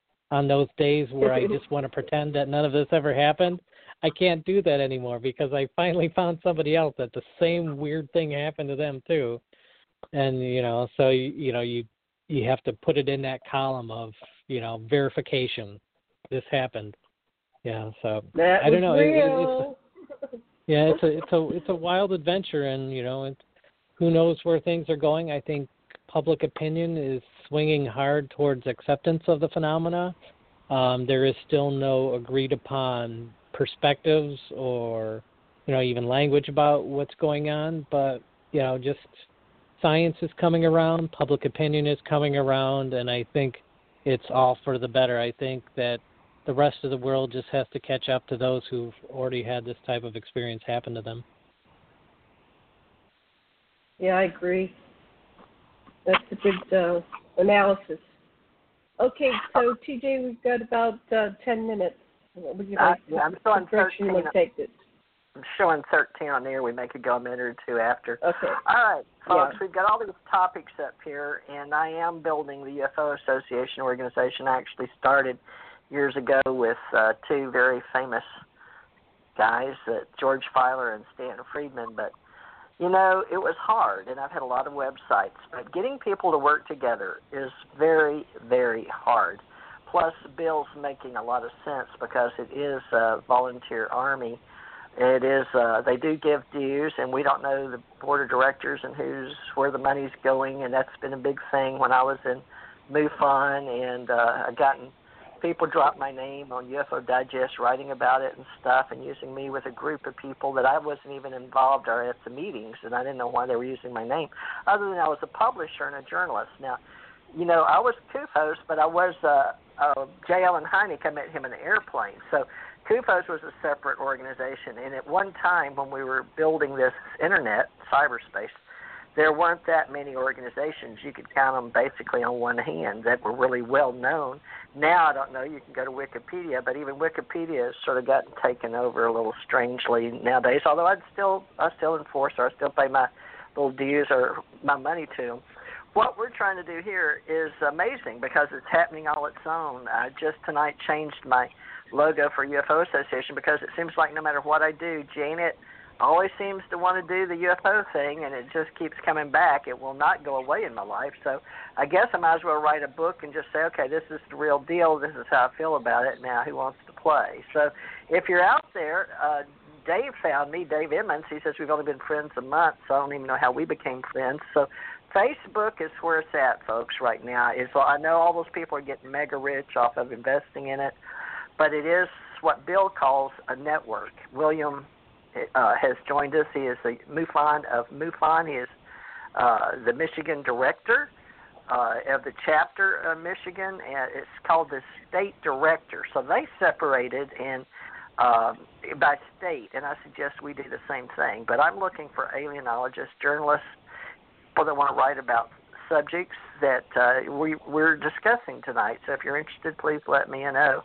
Um, I I really do use uh, AI as far as I can with uh, inside the cyberspace connection with everybody. So that's something we're going to keep talking about: parapsychology, people phenomenology, and how we're going to get together. And I understand fear. The opposite of fear is what love. So love and fear, and it sounds funny, but uh, Janet and I have been working together, and it seems like no matter what, a lot of people are going direct to YouTube now. It's free. You can make your own YouTube. Everybody seems to be doing that. A lot of the kids are using Instagram, Facebook. We're using Facebook, and we're all retired now. So, uh, Dave, I'd like to invite you to help. If you want, have some time on your hands. You can help us get people that want to help in this multi-complex phenomena group. I'm just calling them UFO paranormal researchers for lack of better words, but uh, many of us are alienologists, like Derrel Sims. He has alienhunters.org, and I, I sort of have that up for other people that want to do what he does. But I have seen a split between ufology and alienology. So uh, I don't know. Bill and Dave, you've both been in MUFON. I was in MUFON in 2008, and I heard Dave say 2008. Isn't that interesting? That's the only year I paid my dues yeah. ever. Right. But uh, I, I'm not, you know, it's like I'm not knocking MUFON. I, I'm not, not saying that. But just like Bill said, it's a volunteer army. And sometimes you'll get some of these people who will take that authority and think they have stars on their shoulders, you know, like a general star. And I ran into that field investigators, like like they kind of like, all right, yeah, I heard your story, that's fine okay, we'll go about our business. And and you know, if you got to take all these stories seriously that people talk about because there's a connection with all of it. Uh, and, if and you're a journalist, half of the people. You have a journalist's mind, don't you? Yes, I, I, I my college was in journalism. There you go. Yeah. Right. You're part of the military, done, so you understand. You understand organization right. and working with teams. You also understand how to take all the information collectively because of your background as a journalist. So we could use you, and we're looking for people that have already retired that thought they were going to have a gold watch and a pension and have all this money to travel around the world and don't now. So, you know, we're here to pick up the pieces as ETs, extraterrestrials. You call us hybrids, walk-ins. I don't care. You know, just don't call right. me late for dinner. But the thing is, I'm nothing to be scared yeah. of. I've, I've, right. I've got a birth certificate. I have a body. I'm human, and uh, the fear factor and the giggle factor have been the two main reasons I wasn't allowed to do anything while I was working for the government and getting a paycheck. I am no longer getting a paycheck. I am retired, and Janet wants to write a book and get on with her life now. So uh, Janet did have yeah. a uh, event in 2018 uh, yeah. in Albuquerque, and we're looking at metaphysical groups because I'm more.